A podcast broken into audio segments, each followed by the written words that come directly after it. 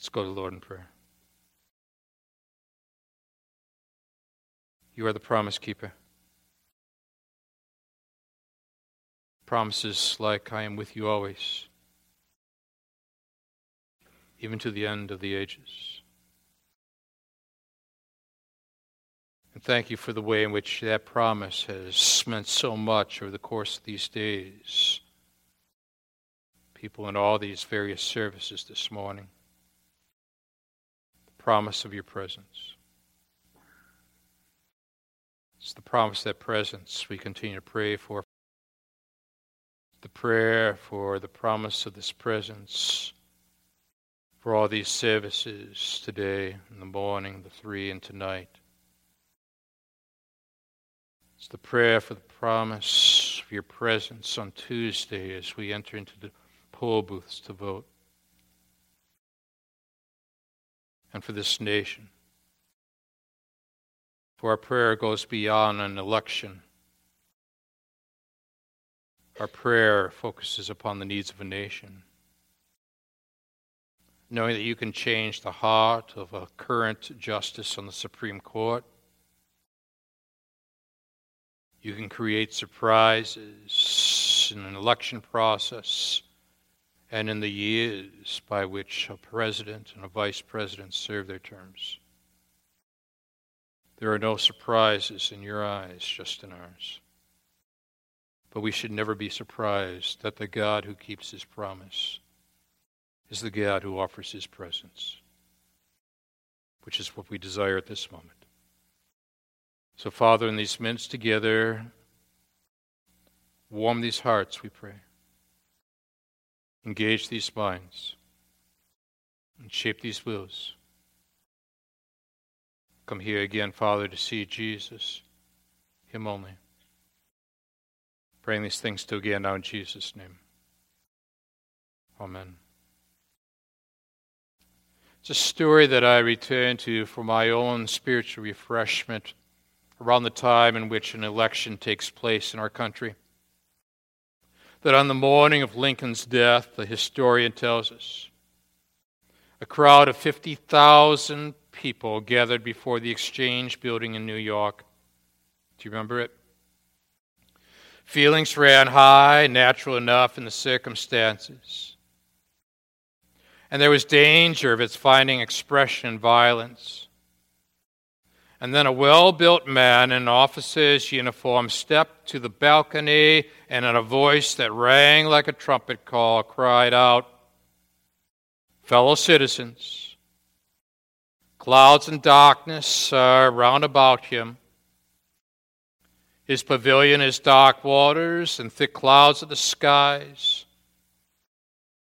Justice and judgment are the establishment of his throne. Mercy and truth go before his face. Fellow citizens, God reigns. And the government at Washington still lives. And the writer tells us that instantly the tumult was stilled as the people grasped the import of these sublime words the speaker was General James Garfield, who years later would become President of the United States as well, only to be assassinated, just as had Lincoln. There are no surprises with God. And God, in His sovereign purposes, provides a way for you and for me to understand the events of this world in light of his timelessness and the way in which he times his involvements to make a difference in our personal experiences and in world events. The spiritual leader has got to be able to understand this, whether it be in the home, single or married, young or old, and to be able to apply now the way in which God desires for us to lead spiritually the hearts of others to bring honor and glory to God's name. Now, what I want to do with you is to draw out five significant aspects by which a spiritual leader is to take the timeless truths of God and relate them in a timely way because we need well timed leaders in the days in which we live to be able to implement God's word in effective ways for God's glory. And the first comes out of verse 6. And we're going to put it like this that number one, the well timed spiritual leader is aware of God's power. God's power as revealed in the creation. Check out verse 6 where you and I are told, You are the Lord. Did you notice that it is capitalized L O R D? That is the relational covenantal name of your God.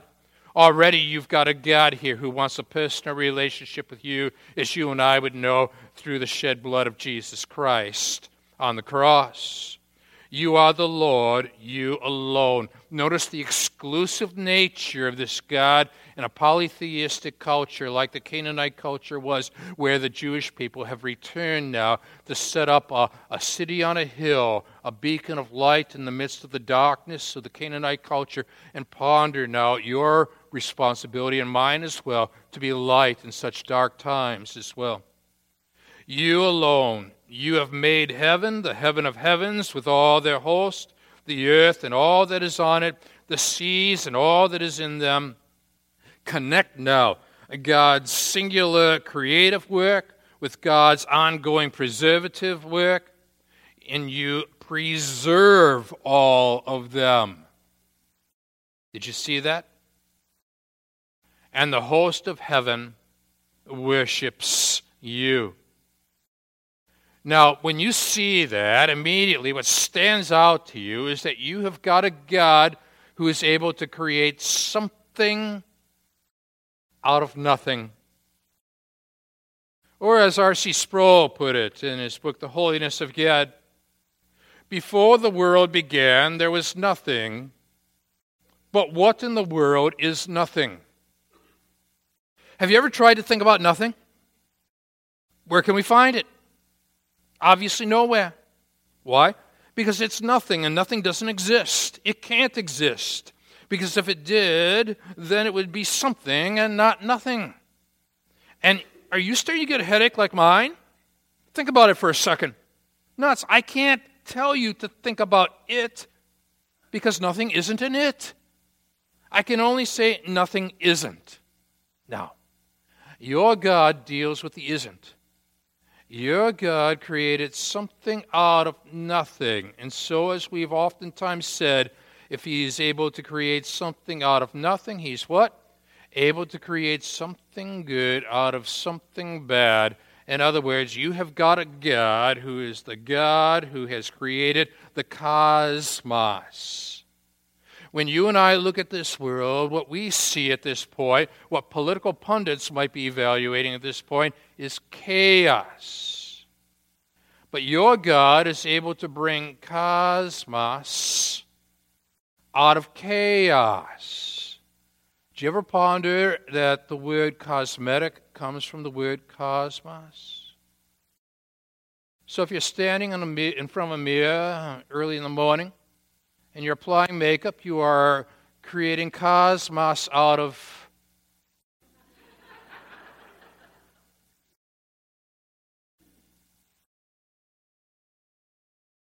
Napoleon, when he was standing on that ship, looked out at the universe. And the sailors were mocking the whole idea that there's a God. They're looking around, and in fact, one of them is cynically questioning whether there is even the existence of a God. But Archibald Naismith tells us that Napoleon stopped, stared at the sailors, and then, with sweeping his hands across the stars of the sky, said, Gentlemen, you must get rid of those first. And he forces us to ponder the significance of the fingerprint of the divine upon the cosmos in the midst of national and global chaos. Now, what you have to do, and what I have to do, if we love Jesus Christ as our Lord and Savior, is to demonstrate the connection and the tension. There is the cosmos aspect. God is the righteous creator. There is the chaos element that all have sinned, fallen short of the glory of God in this world, has been affected by the fall of humanity. But there's a Genesis 1, Genesis 2, and Genesis 3 that is woven together in this tension of cosmos and chaos that needs to be fully understood in order to fully appreciate that we have a God who is the God who is powerful. Not only is He the creative God, He is the preservative God. He preserves all of them. And the host of heaven, you see, the host of heaven, you and I are told, worships you. Now, when you look at that verse 6 very carefully, then this is a commentary on Genesis 1, Genesis 2, and Genesis 3, and where you see God's power, you see God's glory. Glory means heavy, which means you don't take God lightly. And now, on this day of atonement, as the people are processing, it is a national day where the Jews are gathering together, and there is a corporate national prayer movement where they are seeking God. Interestingly, Ezra and Nehemiah begin by moving them from the creation movement onwards and shows them that before before the world existed, God existed. And while God does not depend upon our existence, we depend upon God's existence. And so here now is the sense of dependency of turning to the one who has ordained cosmos in a world in which humanity has brought chaos and now we've got a redemption story on our hands where we are attempting to move people through the timeline and the sequence of events that lead to the coming of Jesus Christ, who died on that cross and brings cosmos to the chaos, not only universally, but to us personally. starts there. God's power has revealed in the creation, verse 6. But now the spiritual leader doesn't end there because after Genesis comes Exodus, Leviticus, Numbers, Deuteronomy. The well timed spiritual leader is aware of, secondly, God's promise as revealed to Abraham. And if God's glory was revealed in God's power, verse 6, God's grace is revealed in God's promise in verses 7 and 8. You are the Lord. And did you notice again it is capital L O R D, Yahweh. But after dealing with the relational covenantal name for God in 7, he then gets singular and exclusive and adds the God. In the polytheistic culture of Canaanite people, here now, the people of the Jews are to be that light in the midst of the darkness and point people in the direction of the exclusive one and now notice what comes next in verse 7. You see it there on the screen? Who chose Abram. Doesn't say Abram chose him. This is God's sovereign grace who chose Abram, brought him out of the Ur of the Chaldeans, which was a highly idolatrous, polytheistic culture, and gave him the name Abraham. You found his heart faithful before you, subsequent to the choosing, because Abraham was tested. And as he was tested, he was proven to be one who would put faith and trust in the one who is to come, in the seed of the one that will come from his loins, the one that you and I eventually know as Jesus. Humanity, but with the Holy Spirit's working deity, two natures in one person. Abram put his faith and trust in that offspring. And so, with all of this, he made with him the covenant to give to his offspring, literally the seed. Same Hebrew word that was used in the opening account with Eve, where God promised that there would be a seed that would crush the head of the serpent. Same word is used here. So we see now a forward movement that's already inching us towards the cross of Jesus Christ. And now, there's a problem. There's chaos in the land of Cosmos. There's Canaanites and Hittites and Amorites and Perizzites and Jebusites and Girgashites And yet you and I are told you have kept your promise. If you are righteous. So, in a day of WikiLeaks, in a day in which the media tracks each and every promise and is out there on display on the internet, and where the next president will be reminded of each and every promise that was made on a campaign tour. Here you have the God of gods who keeps his promise, fulfills his promise, and in the appropriate period of time, by the powerful working of the Holy Spirit within the womb of a woman by the name of Mary, brings about the promised one who enters into this world to die for our sins. And now you have connected God's power, verse 6, with God's promise in verses 7 and 8. But he is using historical events, the creation event, as well as the calling of Abraham, where we are being reminded, we are to remember these things. So we take the stories of the past and relate God's power and God's promise into the challenges of the present would remember.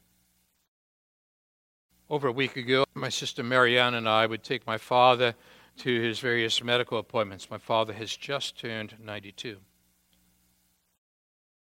And after we met with the oncologist, the cancer specialist, we then made our way over to spend time with his general physician, who I went to medical school with, interestingly enough.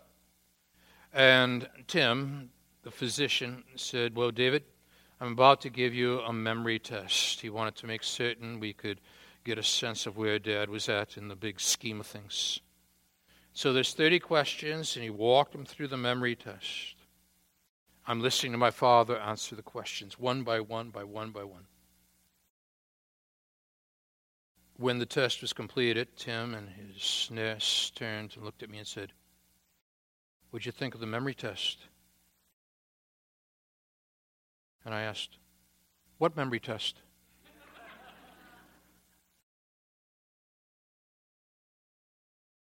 you see, my memory is what I use to forget things with. But all throughout the scriptures, what you and I find is that there is this tremendous and profound, pronounced emphasis upon the idea remember, remember, remember. And now, in this national corporate prayer movement, as the people within that region are standing before God on the Day of Atonement, they're pondering the timing of this event that they are seeking God on the Day of Atonement when they are coming before Him and they're pondering the promise to Abraham of the one still to come who would deal with the ultimate Day of Atonement matter on that cross when Jesus would die for your sins and mine. And that is why during our times of communion, we hear the words, Do this in remembrance of me.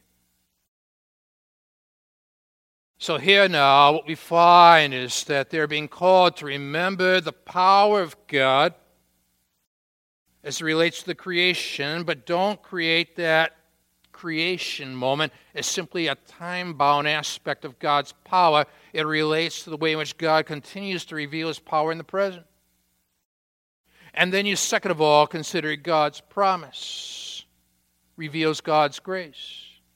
And you see how the promise plan of God works itself out generation by generation leading towards the promised one who would come into this world to die for our sins. And don't overlook that the Hebrew word offspring that is used here for Abraham was the same Hebrew word which was used to describe the seed that would come to crush the head of the serpent as taught to Eve back in that Genesis account. God has got a connective generational by generational teaching movement on our hands here as we move it forward. You see God's power. You see God's promise. And you relate it to your life. But now there's a third aspect, you see, that's going to emerge here out of all this. Not only God's power revealed in the creation, God's promise revealed to Abraham, but thirdly, God's protection is revealed in the Exodus. Verse 9. And you saw the affliction of our fathers in Egypt, heard their cry at the Red Sea. There seems to be this river that is uncrossable, the Red Sea. Got something uncrossable here in your life? Take now what seems to be a threatening moment, such as they. If God would not keep his word, not fulfill his promise, there would be no Messiah if they all drowned in that Red Sea or conquered by the Egyptians and put to death. But you start with God's power in the creation. You move to God's promise with Abraham, and then sequentially you consider the evidence of God's protection. They're trapped. The Egyptians are surrounding them. The sea is before them. All they can do is to cry out to God. Maybe this morning you feel trapped cornered. No place to go. It's beautiful. He heard their cry. He hears your cry. And he doesn't merely hear. There's a verse 10 that follows a verse 9. And performed signs and wonders against Pharaoh and all his servants. The word wonders here is the very same word which is used in the Isaiah account in the Advent time period. We talk about the one who is wonderful counselor, Almighty God, everlasting Father, Prince of Peace, all those words are tied together, really, in what we are covering right here. But wonderful counselor carries with the very same word to describe what is occurring at this point. He performs the signs and wonders that in itself is preparatory work for the one, the wonderful counselor, still to come. All the people of his land, and you knew, for you knew that they acted arrogantly against our fathers. And still in verse 10, you made a name for yourself in a world which uh, everybody's trying to make a name for themselves. But notice that the wise spiritual leader takes the timeless and relates it to the timely. It ends, verse 10, with, as it is to this day.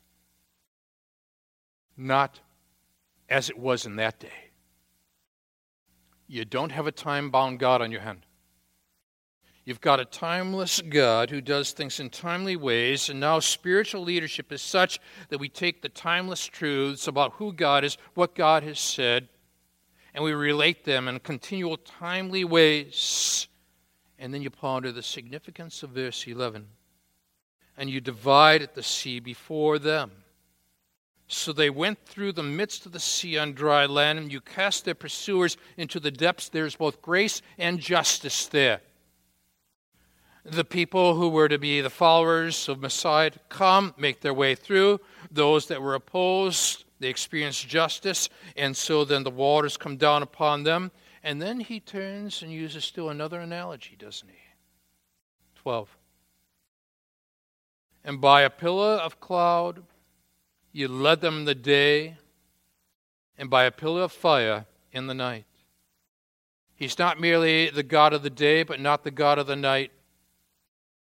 He is the God of the day and the God of the night, which means then at 2 o'clock in the morning, when you're stressing over the way things are going and all you see is chaos, you've got the one who is the power to bring about cosmos. And you weave together the power, the promise, and the protection of God. Speaking of protection. February 26, 1844, one of the major disasters in the history of our Navy. The Princeton, the most powerful warship of the day, commanded by Captain Stockton, was taking members of Congress and government officials down the Potomac, and on board with the President of the United States, Secretaries of State, and Navy, and the entertainment of the guests was the great gun on the Princeton called the Peacemaker. It was to be fired. Just before the gun was fired, Senator Thomas Benton of Missouri was standing near the gun and he experienced the tap on the shoulder. He turned and took one step away to talk to the senator who was standing behind him. And at that moment, the gun went off and shot through the very setting by which Benton would have been standing.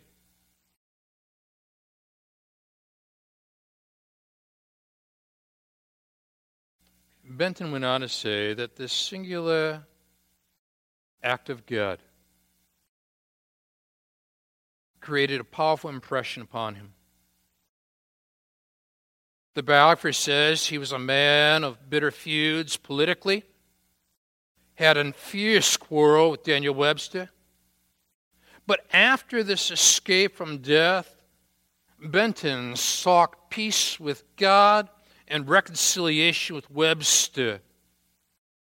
It seemed to me, Mr. Webster, he would eventually say, as if that touch on my shoulder was the hand of the Almighty, graciously stretching toward me, drawing me away from otherwise would have been instantaneous death.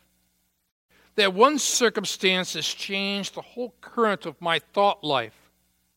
I feel that I am a different man than I was. And I want to be at peace with those with whom I've been so sharply at variance because my God has established peace with me. Do you experience peace with God this morning? When you look at the cross of Jesus Christ, you should be able to see God's power God's promise, God's protection, all of the various evidences historically which are revealed throughout the pages of the Old Testament converge in that singular moment when Jesus Christ died in our place for our sins. The touch of grace protects us from the penalty of death. You came down on Mount Sinai 13 spoke with them from heaven, gave them right rules and true laws, good statutes and commandments. And now you look at the judiciary and what it might look like subsequent to this election as the future president will be given most likely opportunity to appoint new justices to the Supreme Court. The question is will they recognize the moral law above the civic law, the law above the law? And will they be an activist court? Or will they be a court, as Justice Scalia would have argued, for original intent? And then our eyes go towards the Declaration of Independence, where you and I are informed that it is due to our Creator that we are given certain inalienable rights life, liberty, the pursuit of happiness. And just as the Declaration of Independence serves as the philosophical framework for what would eventually be done 13 late years later in the writing of the Constitution, so likewise now what we see here, we begin with the idea of the Creator, and then he sets in motion the idea of an understanding of God's power, an understanding of God's promise, an understanding of God's protection as he moves them generationally toward the cross of Jesus Christ. And if the power revealed God's glory and the promise revealed God's grace, the protection revealed God's guardianship. And like a Benton who experiences the tap of the shoulder of the divine, so likewise, what you and I have got to do is to understand the tap of the shoulder upon our lives by which He wants to get your attention and mine. Because people tend to forget, don't they? We use our memory to forget things with. But then there's a verse 14. You made known to them your holy Sabbath, commanded them commandments, statutes, a law by Moses, your servant, the law above laws. You gave them, there's grace, you gave them bread from heaven for their hunger, brought water for them out of the rock for their thirst. You told them to go and to possess the land that you had sworn to give them. That's grace. But that's the promise of grace. And now they're thinking about their wilderness experiences. And maybe you feel that's where you're at right now. If you're wandering the wilderness, and yet you know that you are saved by grace, you're going to have to connect God's power to God's promise, to God's protection, but not in there. Nehemiah 9 doesn't. Because, fourthly, the well timed spiritual leader is aware of God's providence as revealed in the wilderness. In verse 16, but they and our fathers acted presumptuously, stiff necked their, stiffened their neck, did not obey your commandments. They refused to obey and were not mindful of, there it is, the wonders that you perform, performed among them, but they stiffened their neck and appointed a leader to return to their slavery in Egypt. They want to go backwards rather than forwards. Got some people in your life like that? Man, God has revealed His grace, His goodness to them, but they want to go back to Egypt, not forward to Canaan. There's something wonderful about the but gods of Scripture. Everything seems to go wrong, there's chaos. And then God breaks in. But God demonstrated his own love toward us, in that while we were yet sinners, Christ died for us. But you are a God ready to forgive, gracious and merciful, slow to anger, abounding in steadfast love. Did not forsake them, even when they had made for themselves made for themselves a golden calf. You ever done that in your life? Erected something that's so much oppositional to God, you wonder, will God even use me? Is God still even interested in me? I'm in the wilderness of life. Check out what happens next. In verse 19, you and your great mercies did not forsake them in the wilderness. Even after they created that idolatrous calf God did not forsake them in the wilderness, and in fact, the pillar of cloud to lead them the way did not depart from them by day, nor the pillar of fire by night to light for them the way by which they should go.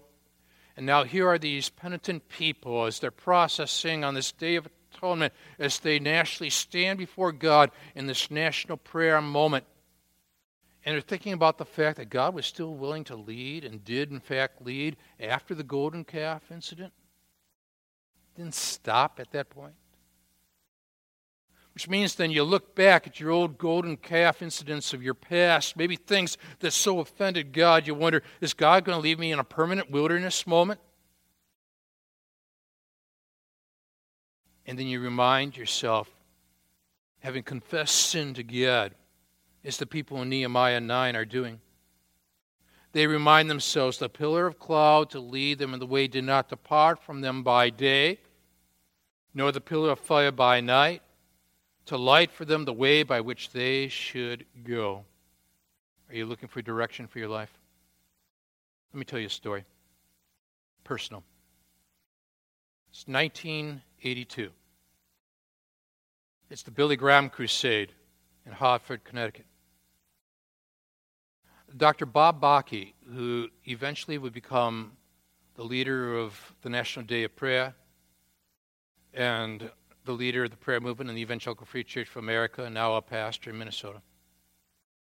Bob and I were standing together on the floors of the Civic Center of Hartford. Billy Graham Crusade is close at hand. Bob is overseeing the prayer gatherings, and I'm overseeing the counseling on the floor when people will be coming forward to put their faith and trust in Jesus. All of a sudden, I feel a tap on the shoulder. And I turn and I look. It's Charlie Riggs. Charlie Riggs was one of Billy Graham's right hand men. In fact, he oversaw some of the most complex crusades like in New York City and in London, imaginable. He'd done his homework. And he looked at me and he said, Hi, Gary. And he looked at Bob and said, Hi, Bob. How we doing?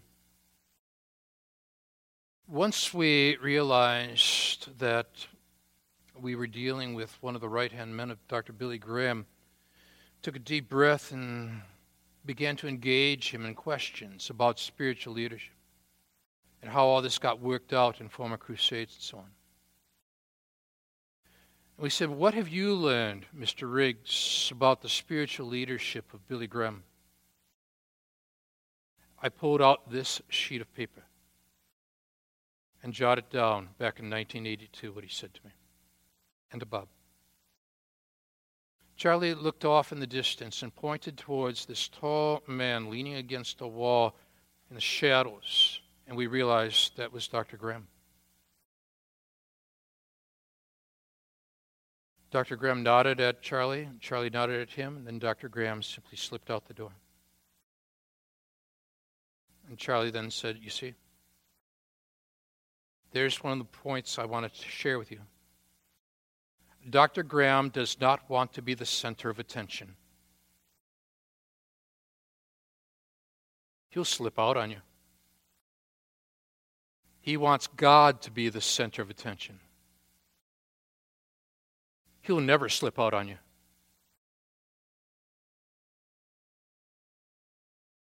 And then a second point. Dr. Billy Graham, he went on to say, is a bridge builder. Bridging between God and people, telling them the good news of Jesus who had come to die for our sins, bridging people together, bridging nations together. Most importantly, bridging in such a way where we understand the good news that Jesus Christ died for our sins a spiritual leader is a bridge builder.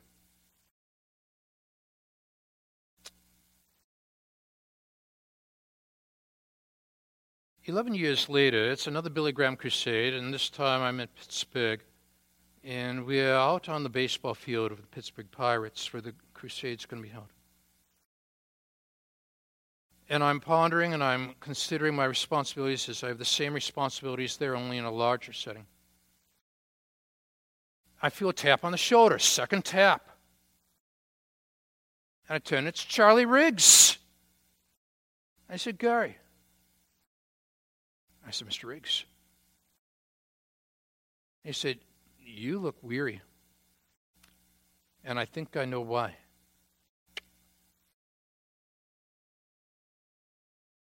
Now it's 1993. He said, You turned down the opportunity to be senior pastor of the church I attend. And you know, Gary, that's one of the pivotal churches in this nation. Why? I said, Mr. Riggs, I, I just didn't feel release. No sense of God leading me into that situation. He must have liked my shoulder. He put his hand on my shoulder at this point and he said, Gary, God is leading you somewhere.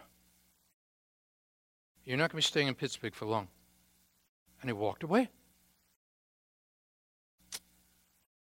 Now it's 1996. And I'm sitting in a doctoral seminar at Trinity Evangelical Divinity School. And Dr. John Walter is the professor at this point. and I'm really engaged in what's being discussed. And all of a sudden, John stops teaching, and I feel a tap on the shoulder. And it's Dr. Warren Benson, the vice president of Trinity Evangelical Divinity School. And he whispers into my ear, Gary, think Sheboygan. And I turn and I said, What's a Sheboygan? And he smiles and he says, and, Oh, by the way, Charlie says hi.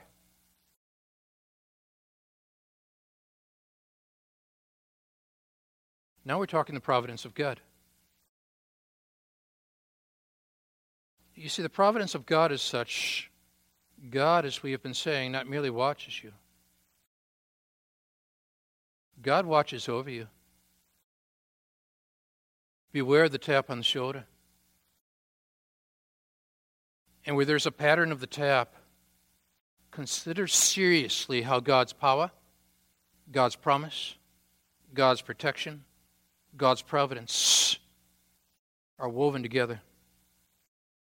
Because finally, the well timed spiritual leader is also aware of God's provisions, as revealed in the promised land. And in verse 22, and you gave them kingdoms and peoples and allotted to them every corner. And so they took possession of the land of Sihon, king of Heshbon, and the land of Og, king of Bashan. But now let your eyes just simply drop down to 25. It appears on screen. And they captured fortified cities and a rich land, took possession of houses full of all good things, cisterns already hewn, vineyards, olive orchards, fruit trees in abundance. So they ate, were filled, became fat, and delighted themselves in your great goodness.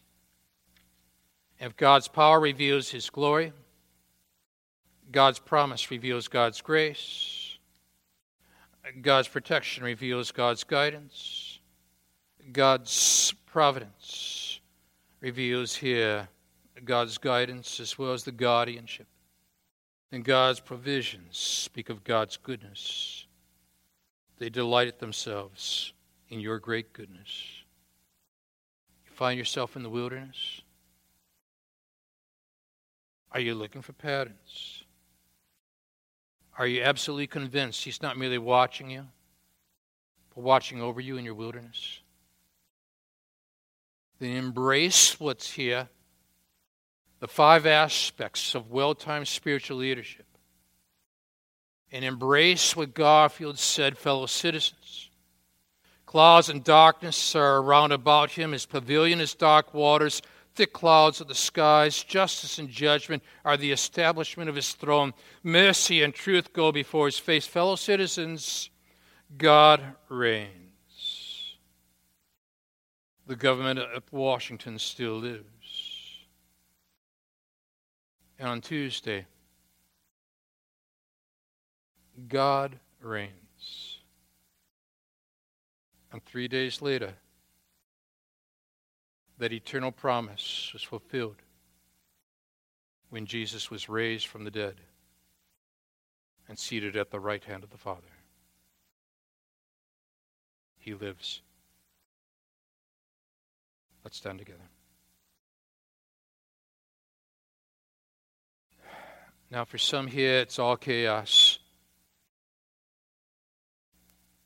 They entered today, and it seemed as though things just don't fit together. Well, Father, remind them that there's grace and justice. There's cosmos and chaos. Yes, there is the righteousness of God, but yes, also there is the sinfulness, the fallenness of humanity. And it's part of the complexities of life. There was a wilderness, but there was also a land of Canaan.